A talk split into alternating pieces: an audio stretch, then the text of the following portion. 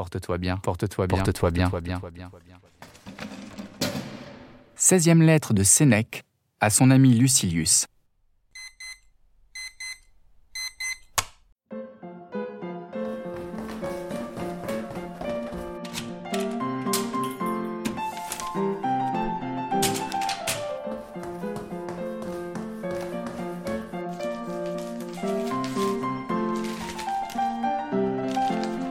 Mon cher Lucilius, il est clair pour toi, Lucilius, je le sais, que nul ne peut mener une vie heureuse, ou même supportable, sans l'étude de la sagesse. Que la première est le fruit d'une sagesse parfaite, la seconde d'une sagesse seulement ébauchée. Mais cette conviction doit être affermie et enracinée plus avant par une méditation de tous les jours il est plus difficile de rester fidèle à ses résolutions que d'en prendre d'honorables. Il faut persévérer.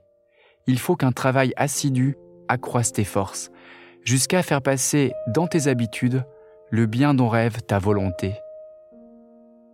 Tu n'as donc pas besoin avec moi de protestations si prodigues de mots ni si longues. Je vois que tes progrès sont grands. Tes lettres, je sais ce qui les inspire elles n'ont ni feinte ni fausse couleur. Je dirais toutefois ma pensée. J'ai bon espoir de toi, mais pas encore confiance entière. Je veux que tu fasses comme moi. Ne compte pas trop vite et trop aisément sur toi-même. Secoue les divers replis de ton âme, scrute et observe. Avant toute chose, vois si c'est dans la philosophie ou dans la vie elle-même que tu as progressé. La philosophie n'est point un art d'éblouir le peuple, une science de parade. Ce n'est pas dans les mots, c'est dans les choses qu'elle consiste. Elle n'est point faite pour servir de distraction et tuer le temps, pour ôter au désœuvrement sa nausée. Elle forme l'âme, elle la façonne, règle la vie, guide les actions, montre ce qu'il faut pratiquer ou fuir, siège au gouvernail et dirige à travers les écueils notre course agitée. Sans elle, point de sécurité. Combien d'incidents à toute heure exigent des conseils qu'on ne peut demander qu'à elle Mais, dira-t-on, que me sert la philosophie s'il existe une fatalité? Que sert-elle si un Dieu régit tout? Que sert-elle si le hasard commande? Car changer l'immuable, je ne le puis, ni me prémunir contre l'incertain, qu'un Dieu ait devancé mon choix et décidé ce que je devrais faire, ou que la fortune ne me laisse plus à choisir. De ces opinions, quelle que soit la vraie, qu'elle le soit même toute, soyons philosophes.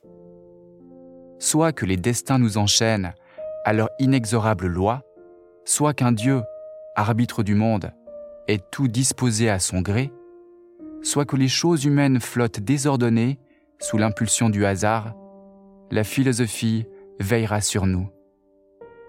Elle nous encouragera à obéir au Dieu de bon gré, à la fortune avec opiniâtreté. Elle t'enseignera à suivre l'un, à souffrir l'autre. Mais ce n'est pas le lieu d'entamer une discussion sur les droits qui nous restent sous l'empire d'une providence ou d'une série de causes fatales qui lient et entraînent l'homme, ou quand le hasard et l'imprévu dominent seuls. Je reviens à mon but, qui est de t'avertir, de t'exhorter à ne point laisser l'impulsion de ton âme retomber et refroidir. Maintiens et soutiens-la, afin que devienne état de l'âme ce qui n'en est encore qu'un élan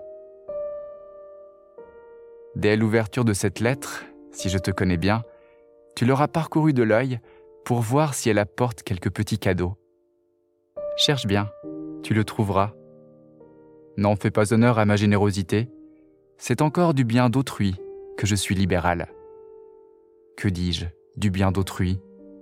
Tout ce qui a été bien dit par quelque autre est à moi, par exemple ce mot d'Épicure. Si tu vis selon la nature, tu ne seras jamais pauvre. si selon l'opinion, jamais riche. La nature désire peu, l'opinion voudrait l'infini.